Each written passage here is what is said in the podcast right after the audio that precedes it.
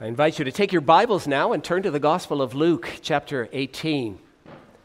Luke 18. I'm going to read the verses 9 through 17, and we're focusing on the verses 15 through 17 of Luke 18.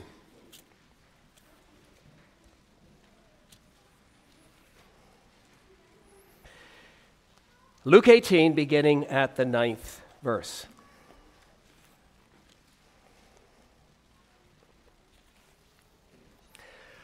Also, he spoke this parable to some who trusted in themselves that they were righteous and despised others. Two men went up to the temple to pray, one a Pharisee and the other a tax collector. The Pharisee stood and prayed thus within himself God, I thank you that I am not like other men, extortioners, unjust, adulterers, or even as this tax collector. I fast twice a week. I give tithes of all that I possess. And the tax collector, standing afar off, would not so much as raise his eyes to heaven, but beat his breast, saying, God, be merciful to me, a sinner. I tell you, this man went down to his house justified rather than the other. For everyone who exalts himself will be humbled, and he who humbles himself will be exalted. Verse 15. Then they also brought infants to him that he might touch them. But when the disciples saw it, they rebuked them. But Jesus called them to him and said, Let the little children come to me, and do not forbid them. For of such is the kingdom of God. Assuredly, I say to you, whoever does not receive the kingdom of God as a little child, will by no means enter it. So far, the reading of God's holy word.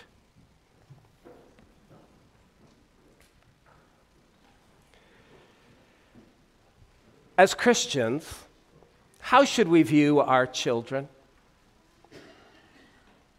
How does God view our children? Is there any difference at all between your children and Vladimir Putin's children or Mick Jagger's children? Or your unbelieving neighbor's children? Or does God view all children alike? Today, I want us to reflect upon the words of Luke 18, verses 15 to 17, where Jesus said, Let the little children come to me. I draw your attention to three things a commendable request, a careless rebuke, and a compassionate response.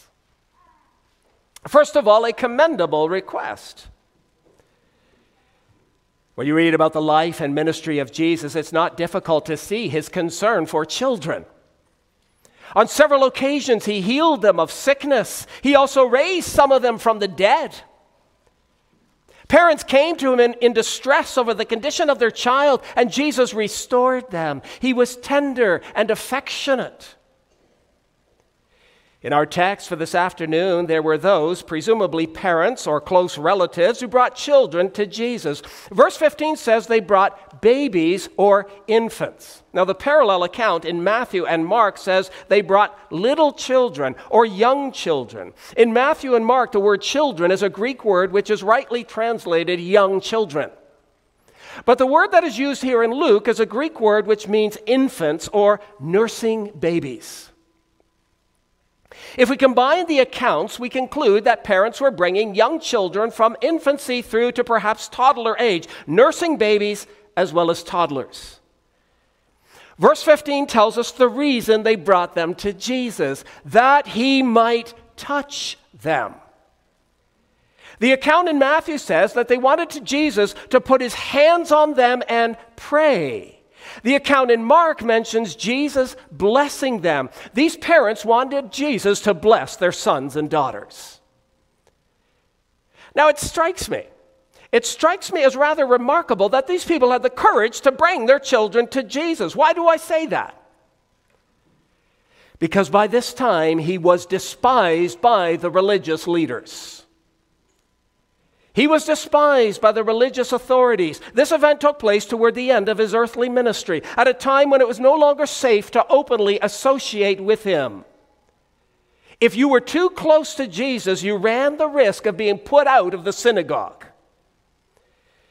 It is very possible that these parents would end up in a confrontation with the religious authorities. Nevertheless, they came to Jesus. Congregation, isn't this a rather heartwarming scene?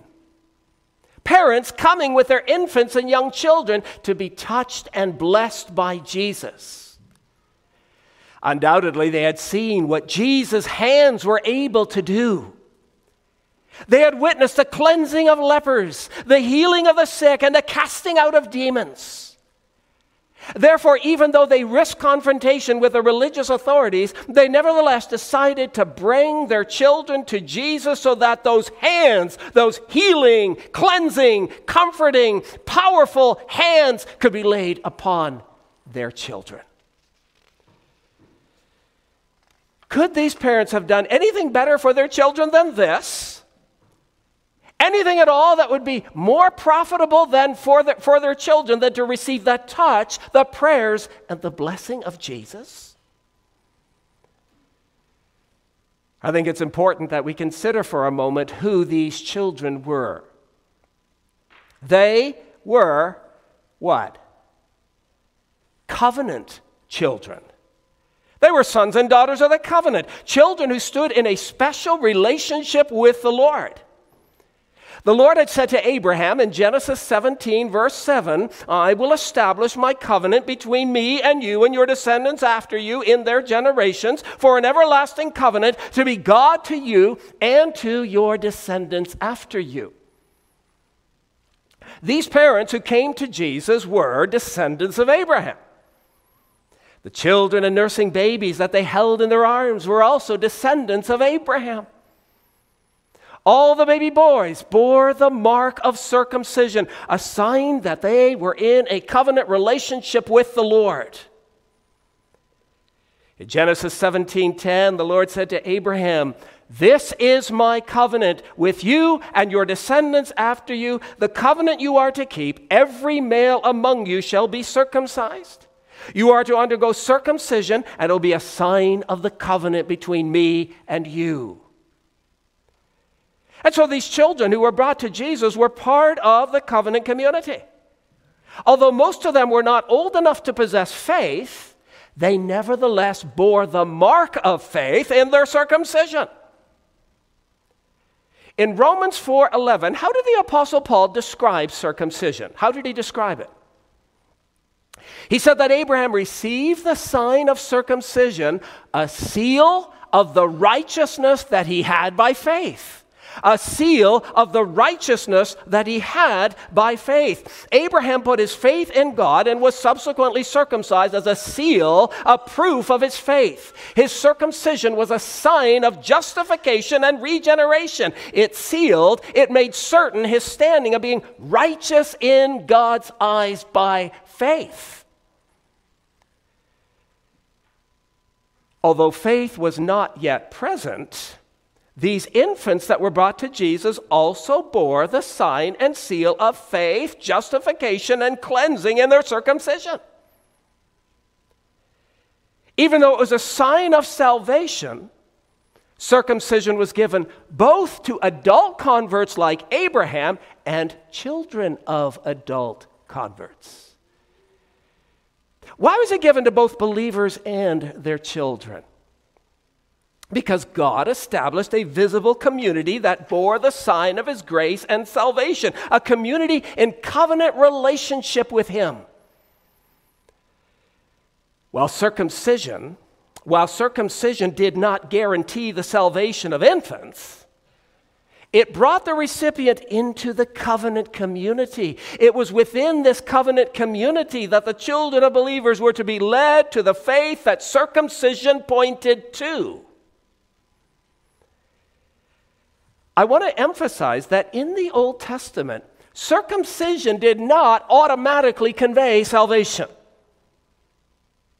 Yet it was a sign of salvation. The cutting away of the foreskin symbolized the cutting away of evil. It was an outward sign of the fact that God required a circumcised heart Circumcision represented the removal of the sinful nature. Only by the cutting away of corruption could they be saved. Circumcision was a sign that they were born unclean and stood in need of salvation by grace. Therefore, circumcision was a sign which pointed them to the Messiah. It directed them to Jesus Christ, who alone can remove man's corruption, sin, and evil. Circumcision was a bloody sign directing God's people to Him whose blood would be shed to make atonement for sinners.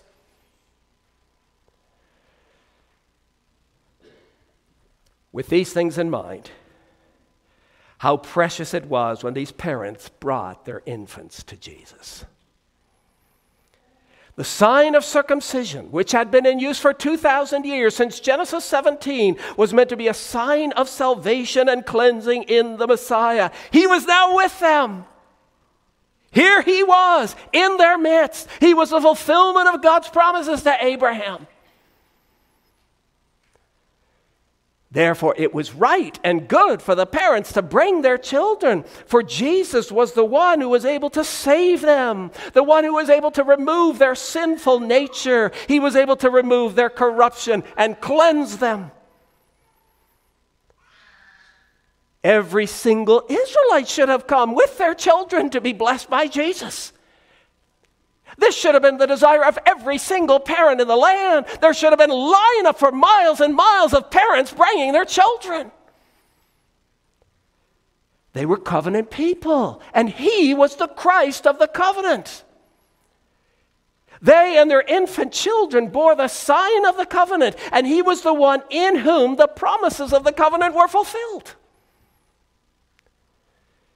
Yes, brothers and sisters, these parents did the right thing when they brought their children to Jesus.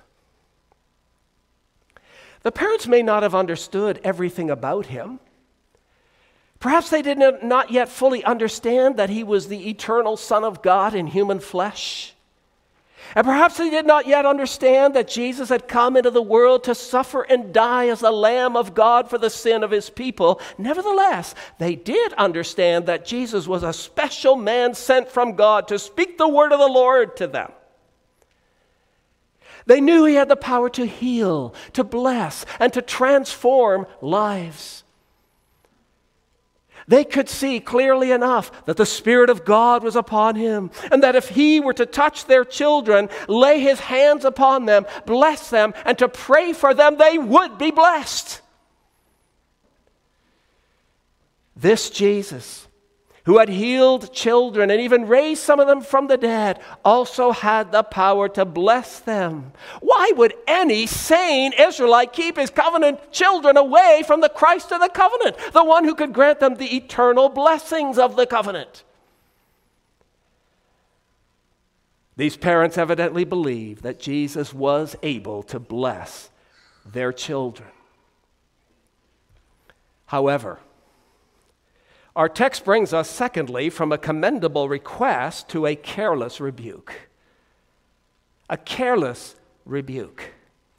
How did the disciples respond? Go away. Go away. Verse 15 says, When the disciples saw this, they rebuked them. That word rebuke there in verse 15 is a very strong word. It's the same word that is used several times in the Gospels of Jesus rebuking evil spirits. When Jesus rebuked evil spirits, he did so not with gentle, polite language, but with strong and pointed words. In the same way, the disciples rebuked these parents and tried to hinder them from bringing their children to Jesus. They foolishly assumed that the Master had no time for children, no time for infants. Jesus was an important teacher, after all, and important people don't have time for unimportant children. Congregation, had the disciples forgotten that within the Israelite homes in Egypt, whose doorposts and lintels were covered with the blood of the Lamb, within those homes were what? Children and infants. Yes, children and infants were protected by the blood of the Lamb.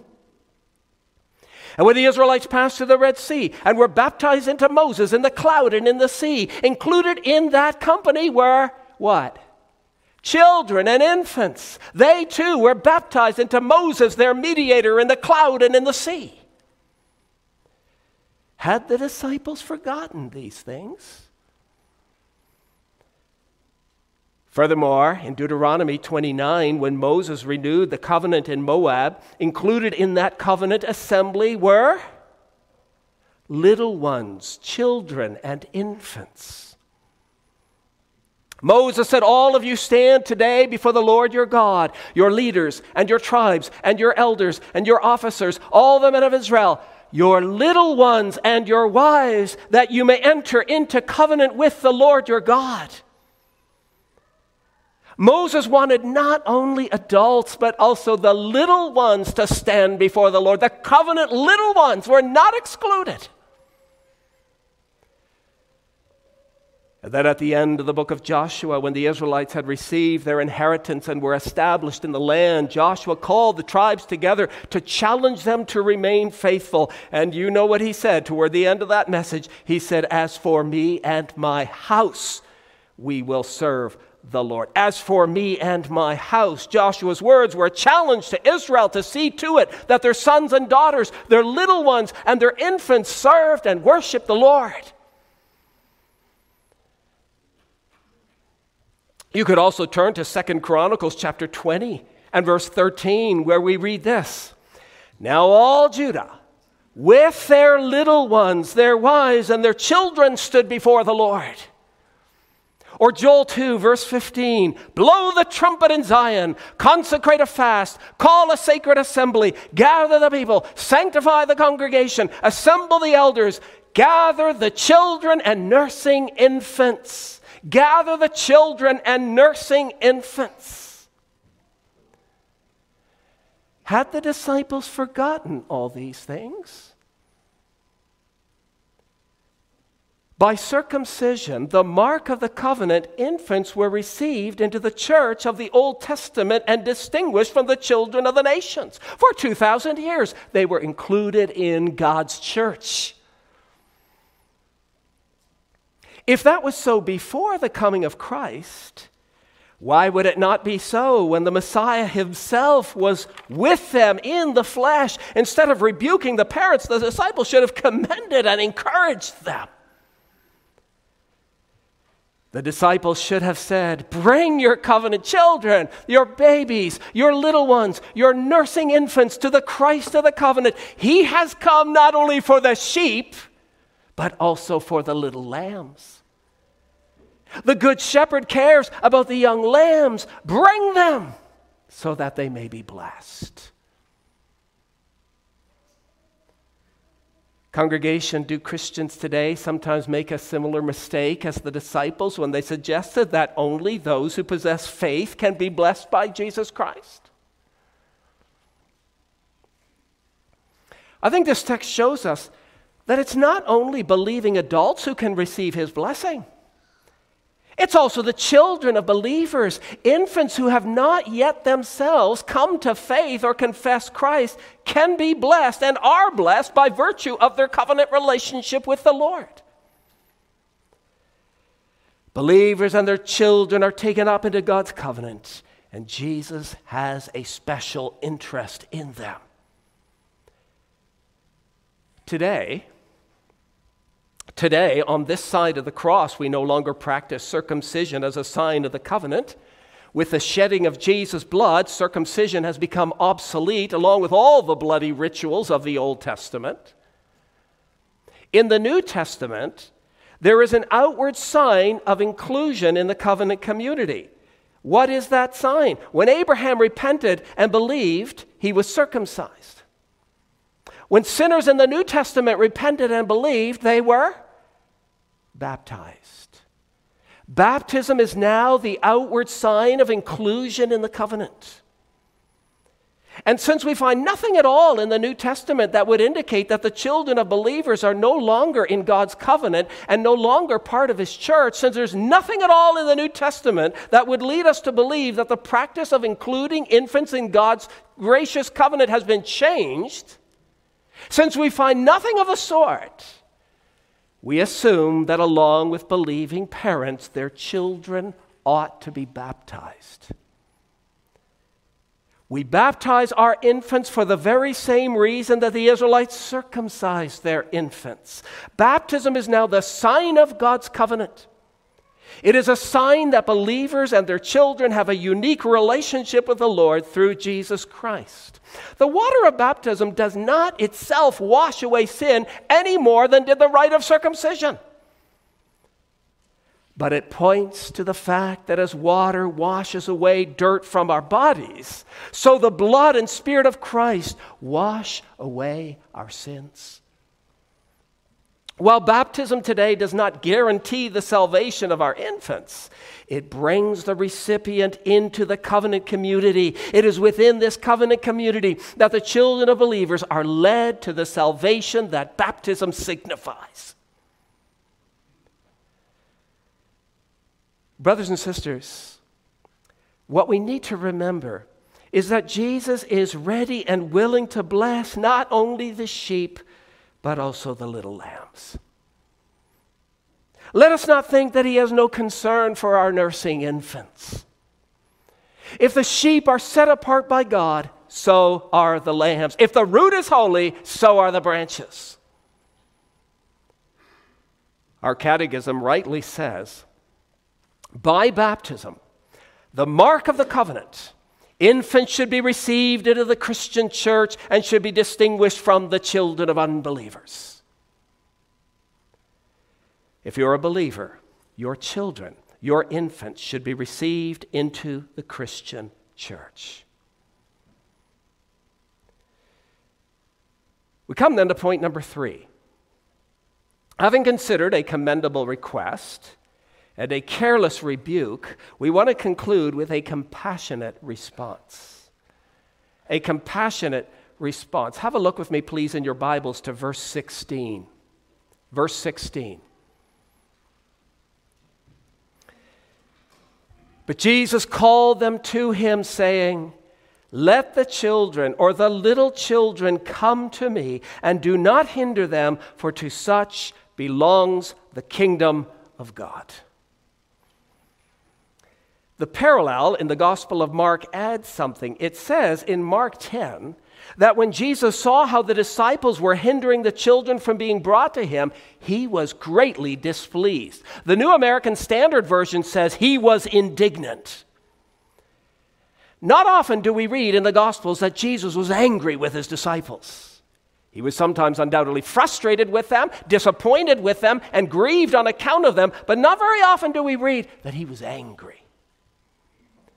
On this occasion, however, Jesus was indignant. The disciples were turning away the lambs of his fold, turning away the young, weak, and helpless lambs who were part of his church. Jesus said, Let them come to me. Do not hinder them. Don't block the way for the children to come.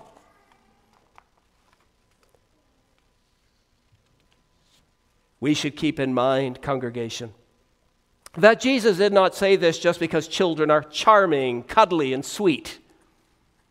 He didn't say this merely because he enjoyed holding babies in his arms or bouncing them on his lap. Neither did he say this as though children are naturally innocent. That's what some people believe. Children are innocent and do not sin unless they learn it from others. From a biblical perspective, that is certainly false. Children do not come into this world with a neutral innocence. Neither do they come into this world seeking God and righteousness. Jesus knew better than any other that they are sinful from the womb, conceived and born in sin. Their natures are defiled with sinful tendencies and wayward desires from the very moment of conception. Well, why then did Jesus say, Let the little children come to me, for to such belongs the kingdom of God? Because, as I have already been saying throughout, these children were covenant children. They belong in the kingdom. The promises of the gospel, which were extended to the parents, were also for them. The promises of the kingdom are for them. Jesus is their king, and they belong in the kingdom. Now, congregation, the fact that our children belong to the kingdom means that we have a responsibility to bring them to the Lord so that He may lay His hands upon them and bless them. How do we do that? We do that, first of all, by praying for them. We talk to God about our children. We ask Him to bless them. As Jesus was willing to lay His hands upon these children in our text, so He is willing to bless your covenant children. As parents, you need to bring them before the throne of grace. Ask Him, ask Him. But not only are you to talk to the Lord about your children, you are also to talk to your children about the Lord.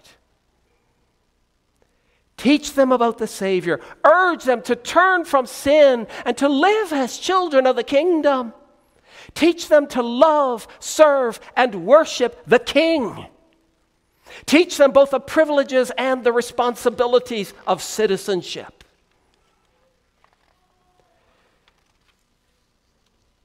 Several years ago, a survey was conducted in the U.S. indicating that most parents are, are leaving it totally up to the church to teach their children about spiritual matters. In the survey, 85% said they, as parents, have the primary responsibility to teach their children about religious beliefs and spiritual values. But when the researchers examined what was actually happening, the result was very disturbing. The majority of parents who participated in the survey reported that in a typical week, they spent very little time, practically none, discussing spiritual matters with their children.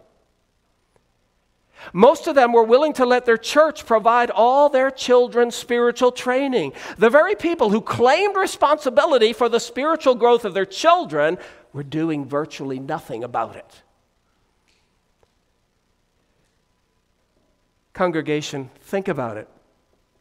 Why are we seeing such moral and spiritual chaos in North America today? Why have homosexual marriages become legalized?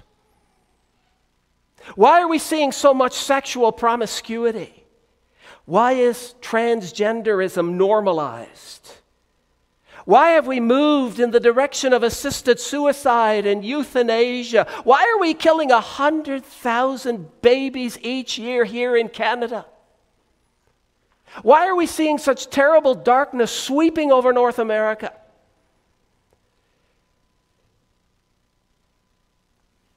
I don't know if the following event actually happened or if it's just one of those interesting emails that went around, but it is nevertheless worth quoting. It is said that a pastor was invited to deliver the opening prayer at a session of the Kansas House of Representatives. Everyone was expecting the usual, you know, the generalities. However, as the story goes, this is what he prayed Heavenly Father, we come before you today to ask your forgiveness and to seek your direction and guidance. We know your word says, Woe to those who call evil good, but that is exactly what we have done. We have lost our spiritual equilibrium and reversed our values. We confess that we have ridiculed the absolute truth of your word and called it pluralism. We have worshiped other gods and called it multiculturalism. We have endorsed perversion and called it alternative lifestyles. We have exploited the poor and called it the lottery. We have rewarded laziness and called it welfare. We have killed our unborn and called it choice. We have shot abortionists and called it justifiable. We have neglected to discipline our children and called it building self esteem.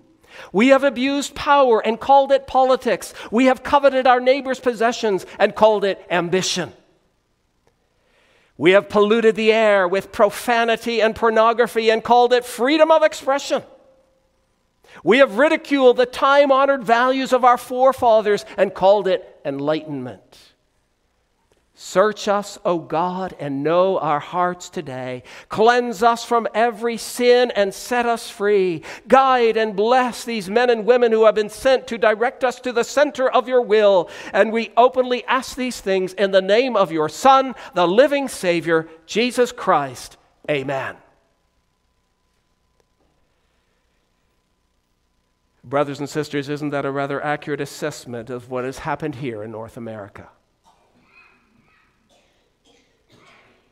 Why have we become so morally confused, twisted, and corrupt? Why are so many people calling evil good and good evil? Isn't it largely the result of a generation of children who were never brought to Jesus? Isn't it largely because a generation of children was never taught to live as children of the King? Children who never learn to live according to the laws of the kingdom of God. Many of our judges, politicians, and lawmakers have very little use for biblical morality and ultimate truth.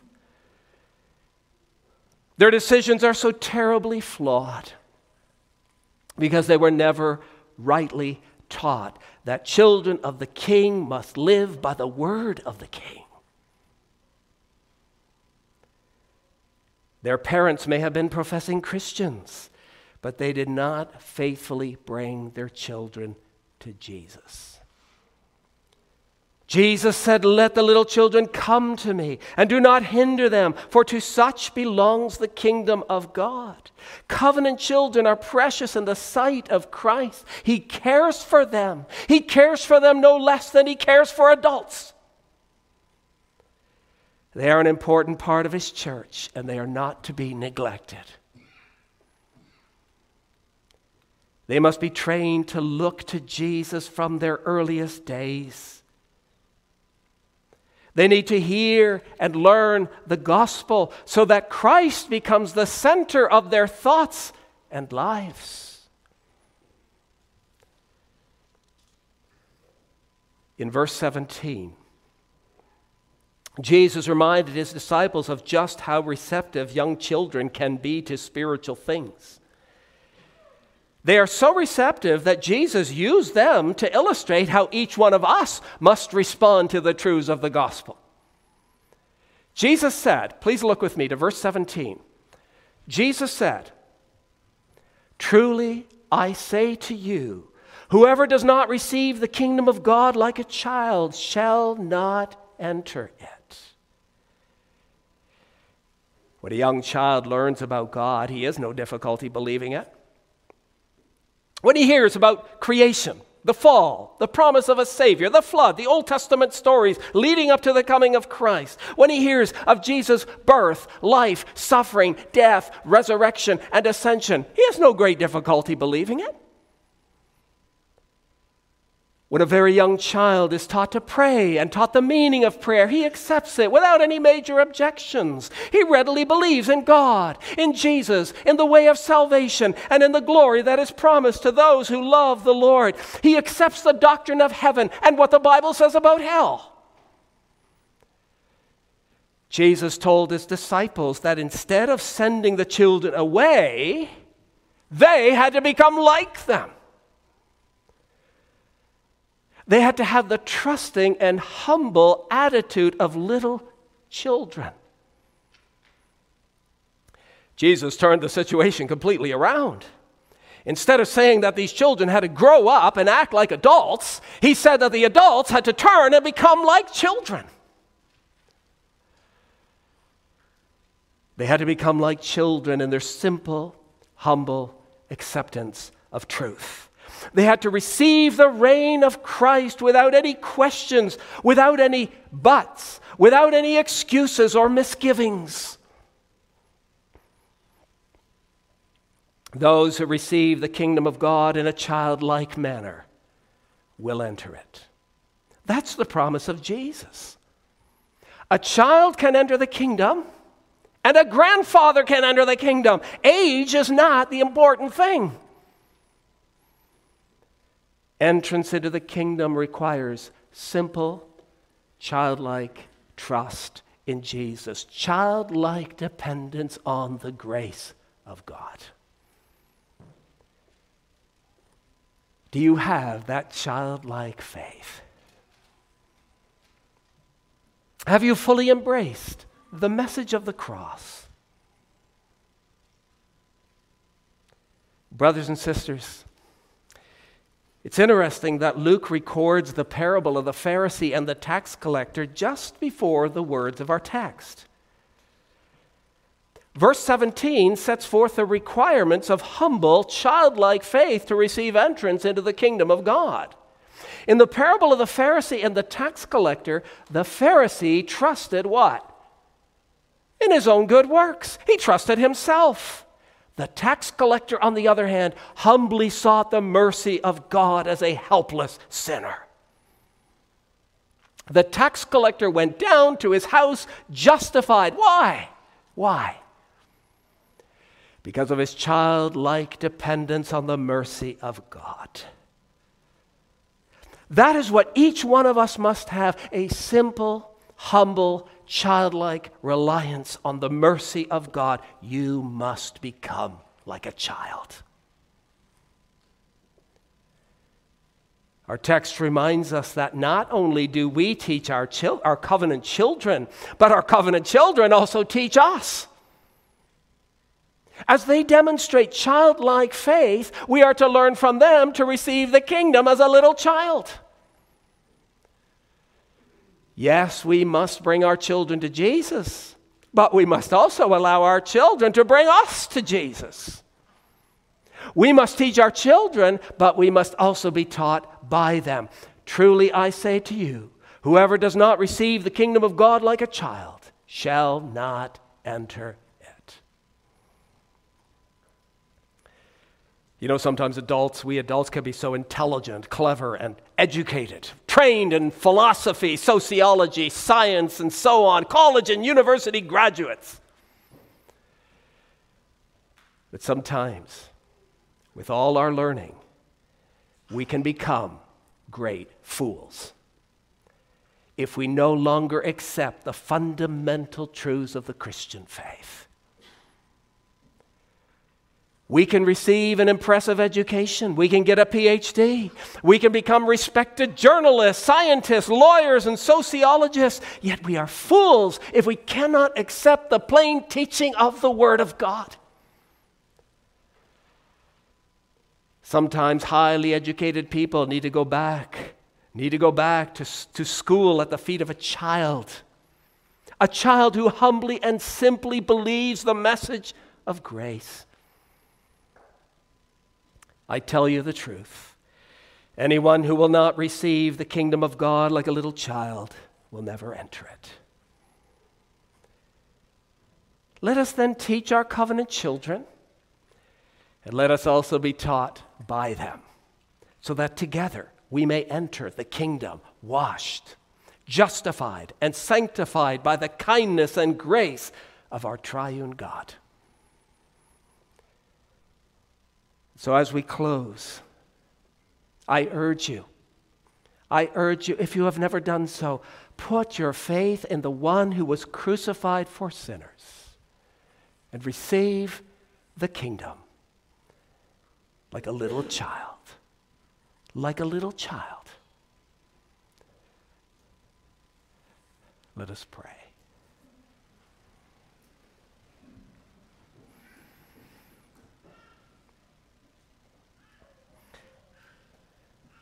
Lord, like the disciples, sometimes our priorities can be so confused.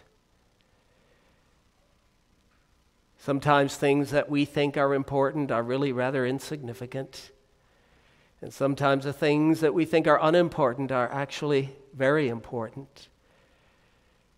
We pray that you will sanctify us, that you will shape us, that you will transform our minds and hearts so that what is important to you what is important to the Lord Jesus would be important to us.